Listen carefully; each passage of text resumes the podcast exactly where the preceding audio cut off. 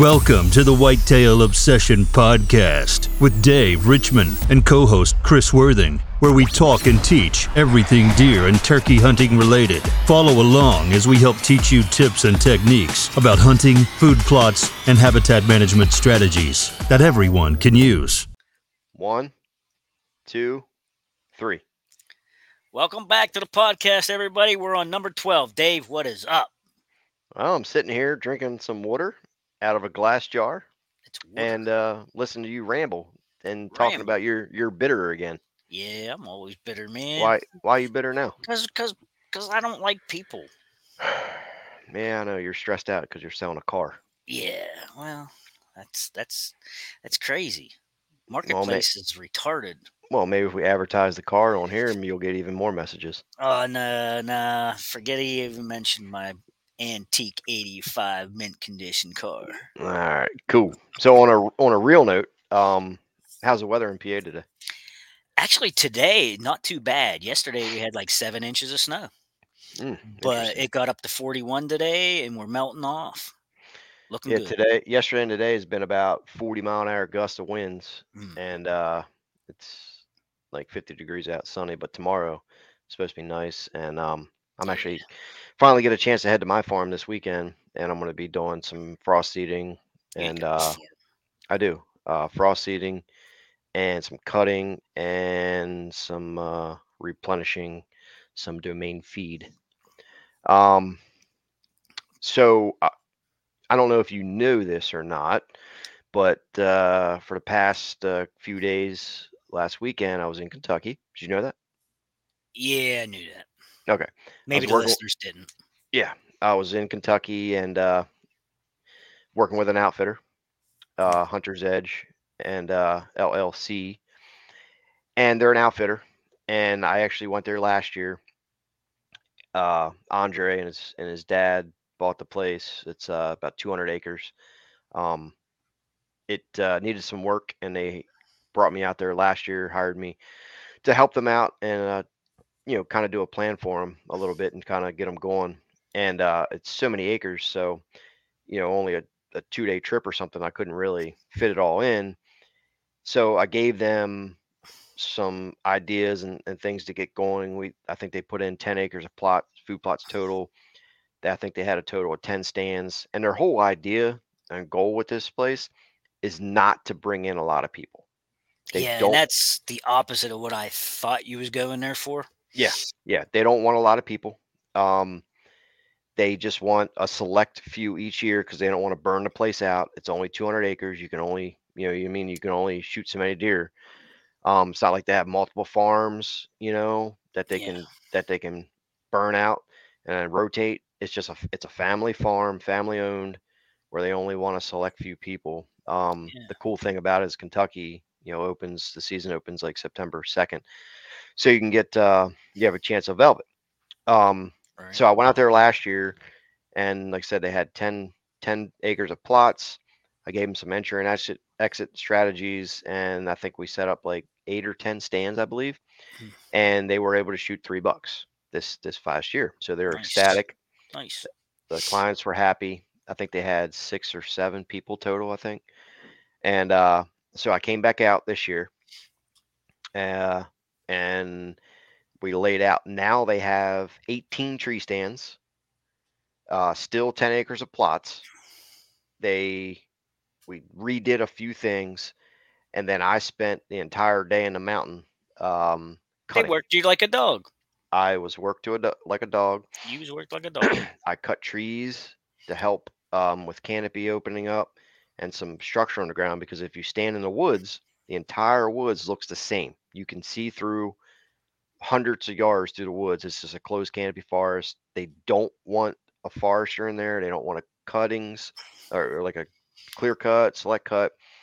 It doesn't really have marketable timber. So my main focus was eliminating beech trees. The beech trees I cut were ginormous. So we went up back in the back and on the benches, you know, I kind of had I started cutting the beaches, the beech trees on the benches and made some travel corridors through there. We got two stands back in there for early morning hunts.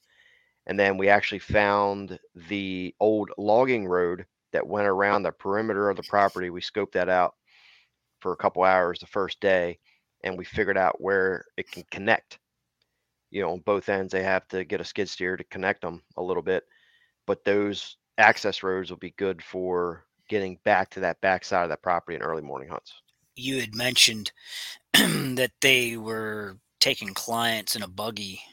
Yeah. And it was probably blowing out deer. And yep. you, you've said that, uh, with talking with the elder there, that uh, they need to do some walking or electric biking to get into their faraway spots, correct? Yes, you are correct. So one of the issues with the property is access. Um, it's not impossible. It's a little tricky, but the people that they were getting, the clients they were getting, it, I, I'll, I'll say this because they, you know, hunters are are sissified. We we use this term a lot. They become sissified. They don't want to walk. They don't want to put any work in. And the pe- the clients they were getting, immediately when they were told they had to walk, they got like an attitude. Because I guess being that they, they paid for a hunt, right? Right. They want they want to be catered to one hundred percent. I guess. Which I get. I understand that. But You, you're paying to hunt to have success. And in order to have success, you have to follow what the outfitter is trying to do and the importance of enter and exit. So unfortunately, they use the buggy to drop people off at the stands, which yeah. I made an emphasis emphasis on that to stop. Please stop. You know, please stop that. I, um, I can see I can see picking them up at night. Yeah, and maybe pushing off some mm-hmm. deer with the buggy so that yeah. you don't uh, have them pinpoint mm-hmm. you or whatever. Yeah, I talked to them to you know so you can make about, a clean exit. Yeah, talked to them about leaving the buggy run and you know try to get up in there and get out, but it, it's you just can't do that. Um, yeah. But anyway, it's a good place. They they're they're excited. I eliminated a lot of beech trees. I'm going back out again next year to do some more work with them. And uh, yeah, it's a it's a cool place. So yeah, I think it's I mean, got a lot of a lot of potential. It, it is pretty neat though, in a way that they don't want to be big. You know, does not want to be big at all. And I would rather have quality than you know the quantity in there. Mm-hmm. Meaning, meaning quality deer numbers than yeah. Oh, a yeah. bunch, a bunch of small ones, and and of course they're gonna have a a minimum size limit and things, mm-hmm. which we had talked about, and it's on their website too, which I don't think is too awful bad. I think it's pretty obtainable, especially for Kentucky. Oh yeah, yeah. Well, the area they're in, I don't think it's it's high deer numbers, but they do have quality bucks already. Mm-hmm. And the first thing they told me was when I got there, one of the things they said was the appearance of the deer has gone way up since the first year. Reason being is they got food in there now. Yeah. Because when I was there the first year, you could see rib showing on all the trail camera pictures and all this. Well, now they got food plots, and we saw pictures of throughout this season, no ribs. Hmm. So that was one of the That was one of the things they, they had noticed the first year, just well, by getting food in there. They'll get a lot of maturity, too, through through not having all those people there shooting mm-hmm. deer off while yeah. they're young. Mm-hmm. There, there's going to be some mature hogs down there to kill. Yeah, well, it's all mountain country and hills, and so I guess statistics show, you know, in hill country and everything, you kind of increase the age structure of bucks. So yeah. they have that going for them, and then they have an adjoining uh property that they have permission to hunt an additional four hundred acres.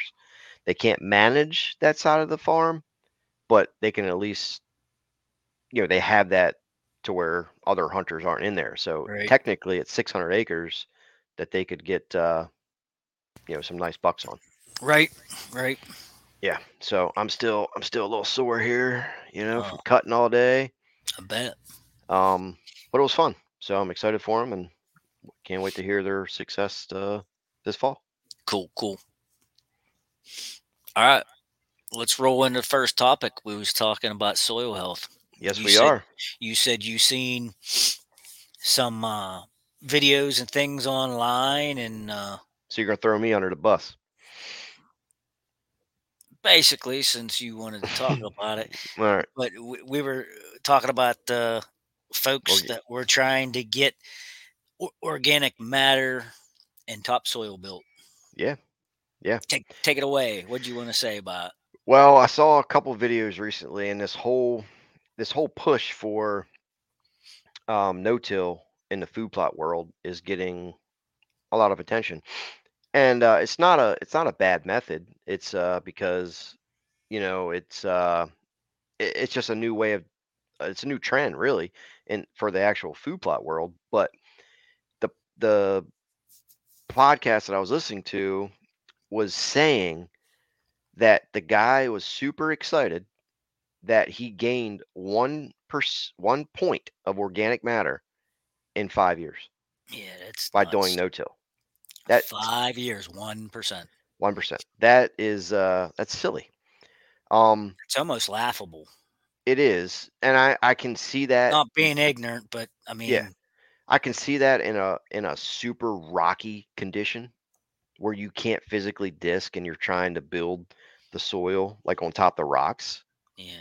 You know, that could be an exception. But in general, we're talking about a food plot for a deer, right? A deer, a critter, an animal. Um, you have guys that are wanting to do this no-till and this whole this whole crimping and this rolling and stuff to try to build soil on top of soil. They don't want to disturb the, the, the soil as it is. So they're trying to build all this stuff. Well, let me, let me say this. It takes a hundred years, I guess, on average, to build an inch of topsoil. I've Who has a hundred years? I'm I don't have a hundred. Uh-huh. I'm going to live forever.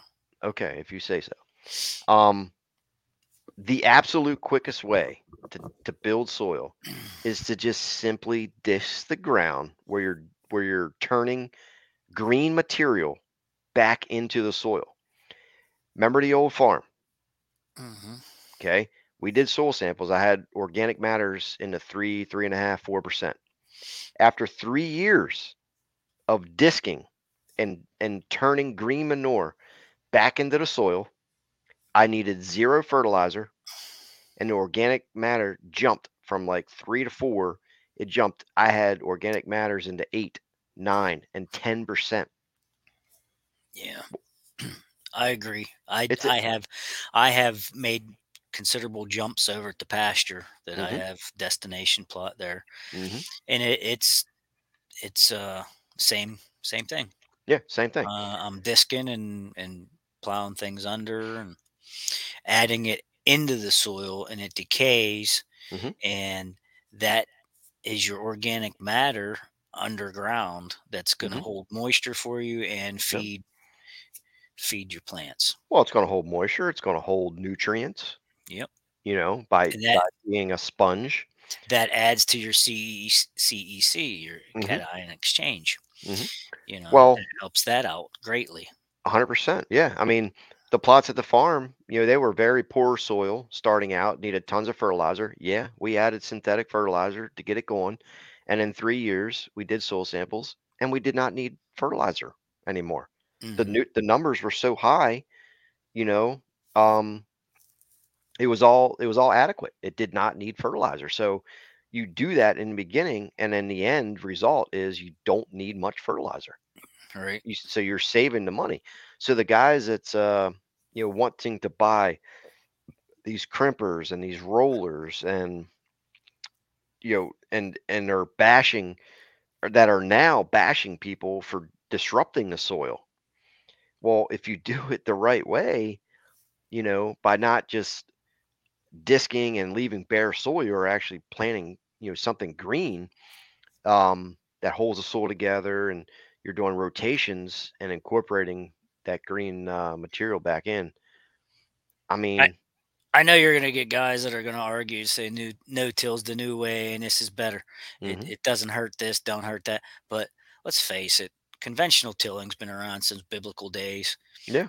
I mean, if it was good enough for God's guys back then, it's good enough for me. Mm-hmm. That's all I got to say. I I, I agree with you. Um, the whole discount, you know, it's, you're eliminating the carbon, you know, in the soil and the and the nitrogen. Yeah, I mean, I I get it. Like, I understand it. Um, well, one day you hear, one day you hear that you're discing, you're adding oxygen down, and it's ruining mm-hmm. this and that, and then someone else comes along and says, "Well, you're you're aerating your your dirt, and it's adding yeah. oxygen to your, giving it to your plants." And it's like, right. okay, which is it? If you're going to argue science, tell me what the real deal is. Yeah, you know, mm-hmm. tell me what really works. Is it right. is it bad for the soil or is it good for the soil? I get tired I mean, of that argument.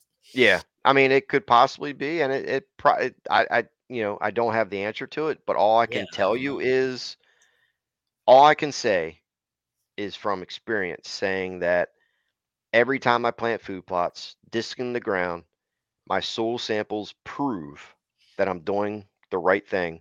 It, the, the soil is going in the right direction, and my food plots yeah. are beautiful. Yeah. That's yeah. all you, that's all you need to know, you know? And, and, and you, you uh you're avoiding fertilizer shaming.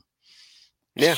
if you get if you get your plots, if you and that's the that's the funny part of this is they they bash you for using the the synthetic fertilizers, but how, like you said earlier, how many years do you have to wait?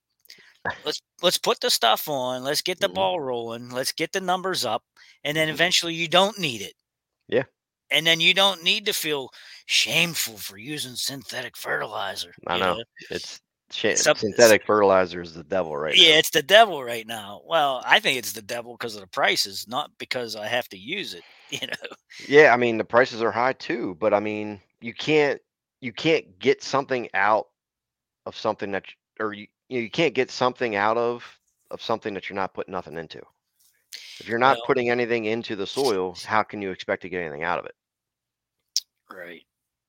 And I think if you really, really think about it, if you're mowing or rolling or crimping and mm-hmm. laying it on top, it's just sitting there. Yes, it's decaying, decomposing slowly. Mm-hmm. But if it was under, if it was in the dirt, mm-hmm. down near the root zone of what you're growing, wouldn't you rather have it there feeding and, you know, putting that nutrient straight to the roots mm-hmm. instead of trying to feed it from the top down? Mm-hmm. That's kind of like lighting a fire from the top. Mm-hmm. It doesn't work out real well. It, you have to light a fire from the bottom mm-hmm. and then it consumes and, get, you know, it's the same idea. Well, think about it like this too. When you're, okay. So people talk about compaction in the soil. Mm-hmm. Well, if you're taking a tractor and you're continuously driving over that field. Yeah. What do you think one of them crimpers weighs? Right. That and the tires alone, you know, mm-hmm. it's compacting the soil, and then you're trying to, you know, crimp or whatever your rye or whatever it, your buckwheat or whatever on top of the soil. Eventually, it's, you know, that soil is compacted. Oh, that's going to be so hard. It's going to be you like know? rocks. Yeah. And there's actually been, I think we mentioned this before, there's been studies where the guys is continuously doing um, no-till. You can, you have that damp environment. We have so much thatch on top. You have that damp environment underneath where it can start creating algae and fungus yeah. and, and um, different yeah. things like that. So that thick matting. Yep. Yeah. So yeah, is we dis- did mention that. Yep. Is disking the ground terrible thing? And is the best thing in the world? I don't know. I don't have an answer to it. I, but I, I think can, people would argue till blue in the face over that. I'm sure. Yes. And you know? and it's not that no-till is a bad thing. It works. No, and it I works. Mean, like you said, I don't. I don't think we're one hundred percent right. I don't think they're one hundred percent right. But uh, yep, I agree. But we're heading in the right direction in less than a five-year period, gaining more than one percent. Correct. I guess that's the moral of our of our point here. Right, and you, you know, and the whole the whole thing with this no-till, this podcast I listened to from a reputable person was saying you don't need lime, You don't need fertilizer. You don't need anything. All you do is let the plants decompose. Yeah. And it, it fixes it over time. Well, they were talking about a five to ten year period before it actually fixes itself. Mm-hmm. Who the flip has five to ten years unless you physically own the property? But even then, I don't have that long. I can yeah. fix the soil in two to three years. I'm not that patient. No, I mean, it's, again, I always reference, it's a deer. It's a food plot for a deer. Who, most hunters are planting a quarter acre, half acre, you know, a couple acres at most. Right. Why do you need to no-till that? Why do you need to buy a crimper? Why do you need to buy a roller? Why do you need to roll buckwheat, which is the biggest, I, I mean, I got to say, it's the biggest laugh that I see is people rolling the buckwheat, and they just get very poor germination. It doesn't work right. They planted too many too many buckwheat seeds per acre, and now it's too thick. And now when they rolled it over, the seeds can't come up because there's too much, you know, for, you know, thatch on top. Um, I don't know. It, it's just the whole the whole food plot world is confused. There's so much disagreement. Um, it could go on. It go. It'll never stop.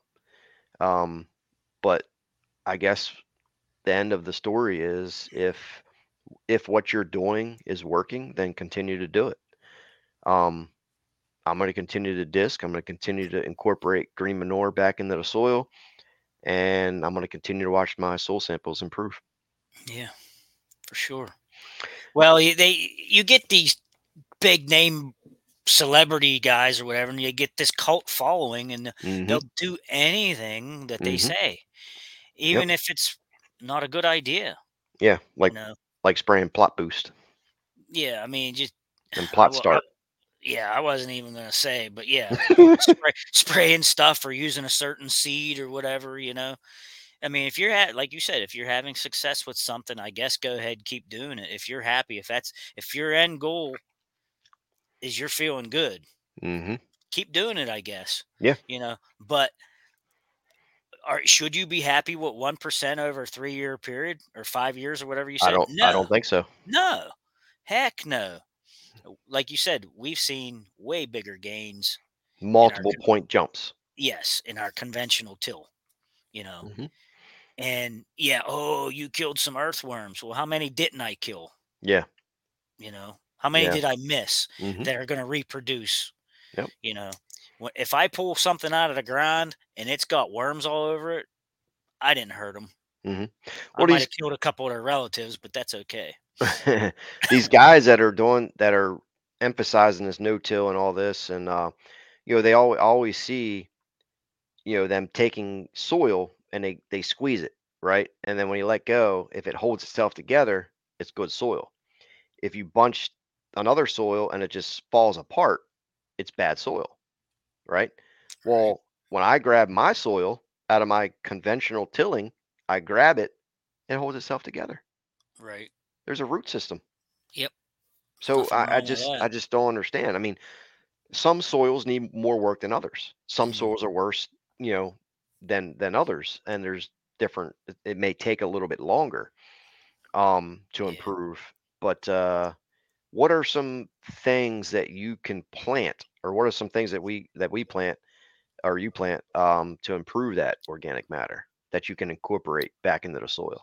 Well, you have like plowed-on clovers and things. Mm-hmm. Um, you can use like a sun hemp. Mm-hmm. Uh, you already mentioned buckwheat. Mm-hmm. You can you could even uh, you could even take your uh, yeah I know I know what you're gonna say. I'll let you say it, but you could even take like um, a. a a growing of immature sorghum mm-hmm. or Egyptian wheat or something. And you can mm-hmm. turn that back in, you know, I'm talking when it's only a couple feet tall. Yeah. yeah. I, there again, if you have time and if it's your goal, if mm-hmm. that's the way you want to do, but you know, yourself in the videos that we've made, when we've disced anywhere that we had Egyptian wheat planted, the soil comes up so black and it one hundred percent just looks so good and it smells yep. so nice. Mm-hmm. I mean, I, I love to till that stuff back in. Oh, oh man, yeah. It,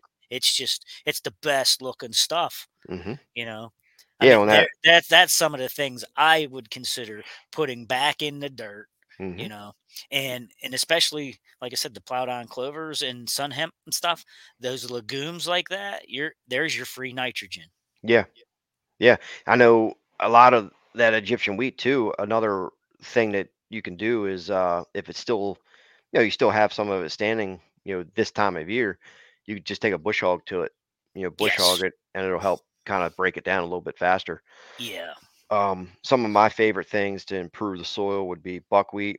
And as you know, I absolutely love planting sunflowers. I don't, I don't have success here because they eat, yeah, they eat they them eat before them. They come out. You know, they're, they're less than six inches and they, yep. they're gone. Well, remember the farm they, we planted and, uh, they ate all the leaves and it was just a stalk. They were, they turned out beautiful though. I know they did. Why didn't they eat them? I don't understand that. I, I had one year where they actually ate the whole thing. And then yeah. other years they would just they, eat the, the leaves. Yeah. They destroyed mine. Um, and how much hate video or how much hate mail did we get whenever we rolled them things in and disked them in? Oh mm-hmm. my gosh. I had people, you know, just going nuts. Why would you do that? They were yeah. so beautiful. Well, that were, wasn't our goal to look at them. Yeah. Our, our goal, goal wasn't, yeah. was for the organic matter to put yeah. the green manure back into the dirt. Yep. They weren't you know? to look at. Yeah. they were, they were pretty as they, that, that, you know, for as long as they lasted, but yeah, the goal yeah. wasn't to, you know, dove hunt over them or to look no. at them or nothing or like to, that. It was or for bees and pollinators. Right. That, that wasn't know? even the goal. Right. Um, the goal was to improve the soil, and that's exactly. like one hundred percent what we did. That's one hundred percent what we yep. did. You can even do a, a good rotation would be, you know, buckwheat through the spring and summer, two plantings possibly, um, two immature plantings, and then uh, in the fall have wheat or rye, and then the following year take that wheat and rye and turn that back in. Then you can do buckwheat again, and then you can plant the winter rye again in the in the fall, and the following year again turn that back in. And you could do that, you know, for two to three years and of rotations, and you will have an amazing considerable jump. jumps, considerable yep. jumps. You'll have big you'll time. See, you'll see multiple percentage numbers. Mm-hmm. Yeah, I agree. Yeah, I so agree. I had uh, I'm frost seeding this weekend, and I'm actually getting soil samples. So I have my soil samples from last year on the same two plots. Mm-hmm. So I'm going to be getting the samples there, and once I get the results, I'm going to share a video. Just with the one year progress. Okay. So I'll be posting that up to, uh, to see. All right. What gear are we in now? I don't know, but let's switch it up. Okay. Let's, let's totally go a different direction. I, we'd, we'd talked about earlier. I done forgot. Okay. Good. Good. 'Cause I'll spring it on you then. It'll feel like new. People with unrealistic goals. Ooh. Now, now we're, we're, We're shifting out of food plots into the hunting now. Ooh. And people, we were saying it, it's all relative to where you live. You, first of all, you have to have big deer in the state or in the area where you live to be able to set a goal and say, I want to shoot a one fifty, mm-hmm. you know, um, it's possible to do that just about anywhere, probably, if, mm-hmm. you know, find the right spot. But I think, I think people are so torn up about these people on the internet all the time talking about big buck, big buck, mm-hmm. big buck. They feel like they have unrealistic goals really set. one hundred percent, you know? one hundred percent, yep. And, and it's all relative to where you live. They got to be there first before you can hunt them and kill them, mm-hmm. you know? Yeah, so the the big time, you know, YouTubers and, and celebrities. It's so much pressure. Type, type things, yeah. Most of them guys are are out in the Midwest. So obviously Midwest has bigger deer. You have the potential of shooting a bigger quality buck. Now what you have to realize too is most of these guys are hunting on their own land that they own, and it's in a high quality area. Otherwise they wouldn't have bought it. You know what I mean? So they're buying strategic properties to hunt on, and they're talking about shooting big bucks because the big bucks are there, right? Now a big buck on that side of the world is completely different from a big buck on this side of the world. Yeah. You know, a, big, a big buck to me is one thirty, one forty. And that's a good buck for, for here in P A where I live, yeah. you know, yep.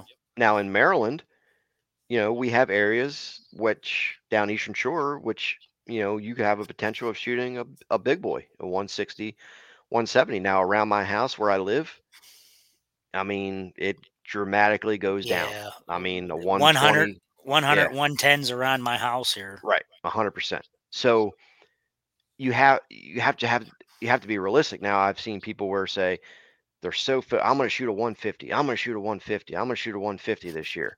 And then they don't do that. And then they're upset, or they see somebody on YouTube shooting these big bucks and they make that goal of one fifty and, or one sixty or one, even one forty. And then they think that they have to buy a certain gear, you know, a certain pouch right. or some kind of certain clothing or a certain tree stand. Oh, all I got to do is buy this tree stand and it's going to improve, improve, help me shoot a big buck. No, you still have to be a hunter and these bucks need to be in the area. Just yeah. because you do habitat features on your property and improve it and food plots and cuttings, and doesn't mean that a one sixty inch buck, buck is going to magically appear. It has to be there in the area in the first place. Yeah. A yeah. mature buck on your land might only be one twenty-five mm-hmm. because all your neighbors are shooting all their young deer. Yeah. It directly affect relates to your property and what's around that. What you shoot on your property at your house, five miles down the road, the, the age structure could go up and it could be ten or fifteen inch bigger bucks. Yes. It's just, sure. it's, it's so relative to where it's, you are and what's, and what surrounds your property. What kind what of pressure yep. is there? What kind of ag might be there food yep. wise? Yep. Yep. yep. For sure. Well, look at the, look at the farm, the, the farm we manage together, mm-hmm. big woods, no ag. Right. right. When you, in that type of situation, and you then plant we, food. Yep. We introduced food. You suck in deer from miles away. It wasn't it. The first year we turkey hunted there, we might've heard one. Mm-hmm. And then after that, it was like game on. Yeah. Once they find that field every mm-hmm. spring, it was so much, it was fun. Yeah. Was fun. You know, bigger, we, over the course of five years, you started seeing, you know, bigger deer, um, because of the food and, you know, we weren't shooting, you know, anything small or nothing like that. So, um, you know, look where I'm at now in the farm in P A. You know, it's a hundred percent different setup. It's all ag. There's quality bucks there. So the age structure is a little bit different than the farm we hunted together. Mm-hmm. And the quality of bucks are a little bit bigger than what we were used to. Yeah. So it, sure. it just relates to where you're at. But, um, just because a dude on YouTube shoots one fifties and sixties and seventies and eighties in Iowa or Kansas or Kentucky or Indiana or Illinois doesn't mean that you can do that in P A or Maryland, New Jersey or North Carolina, South Carolina. You know what I mean? West Virginia. Yeah. There's pockets that have big deer. There's certain, you know, certain areas. There's big deer in every state. Every state. Every state. Mm-hmm. You just have to be in a low pressure area where mm-hmm. that deer had some nutrition and some birthdays. Mm-hmm. They're yep. everywhere. Yep. You just have you, to, you just have to be there. What were you telling me the other day? The uh the county where that big buck was shot or something in P A. Oh, uh, that was my buddy. That uh, is that the one you're talking about? The the guy I, I know. I think so. The scorer or whatever it was. Oh, well, yeah, I was telling you about okay. I went to that scoring event. Yeah. Yes. Yeah. And what and what was that? The eight the like the the score. The Northeast Big Buck Club, and he had a couple one seventies come in. Okay. Uh, while I was there, a kid brought in a one fifty. And my my Euro off the wall up there was a one twenty-five and seven eighths. Yep. Now, for example, you know, you just said they were one seventies there. Yeah. That's P A. Yeah. That's that just proves the point buck. That big bucks are in every state. You know, I thought you, you have. I thought you was talking about my buddy Jim that's with Smokey Deer Lure. He no. shot. He shot the biggest buck in, in Forest County. It was like one with deductions. It was almost one ninety.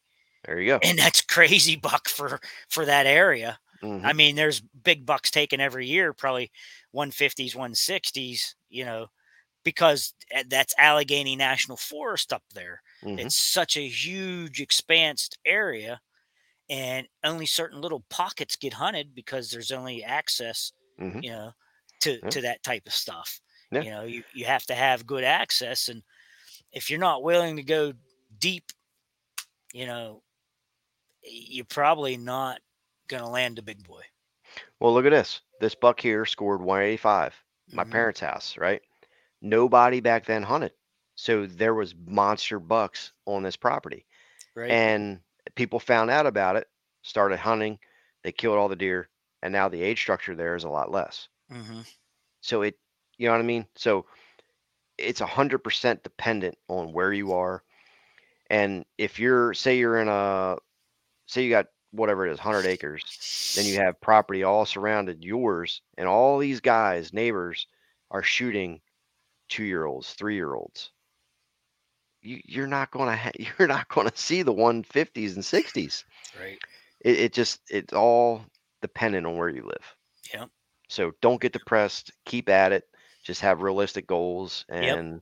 shoot what you can only shoot what's in the area. And I guess I well, can say, if you're not happy with that, go someplace else. Yeah. I mean, it, just keep it real and keep grinding. Like you said, have real realistic g- goals. Oh, I'm gonna and, uh, you just, if you've got some food for them, you know, mm-hmm. and just don't shoot the little ones. Yeah. You're going to have to have a tag soup bear one, one year or something, mm-hmm. you know, they got to have birthdays, got to have yeah. birthdays, birthdays and food. That's, that's, that's it. Take us out of here. All right, guys. Thanks for, for listening to this podcast. Find us on all your favorite platforms and audio version on my channel. And we will see you in a week. Well, number so, thirteen. Yeah, number thirteen. Drop some comments. Let us know what you want to hear about. We will see you on the next cast. Thanks, guys. Thanks for listening. Later. Bye.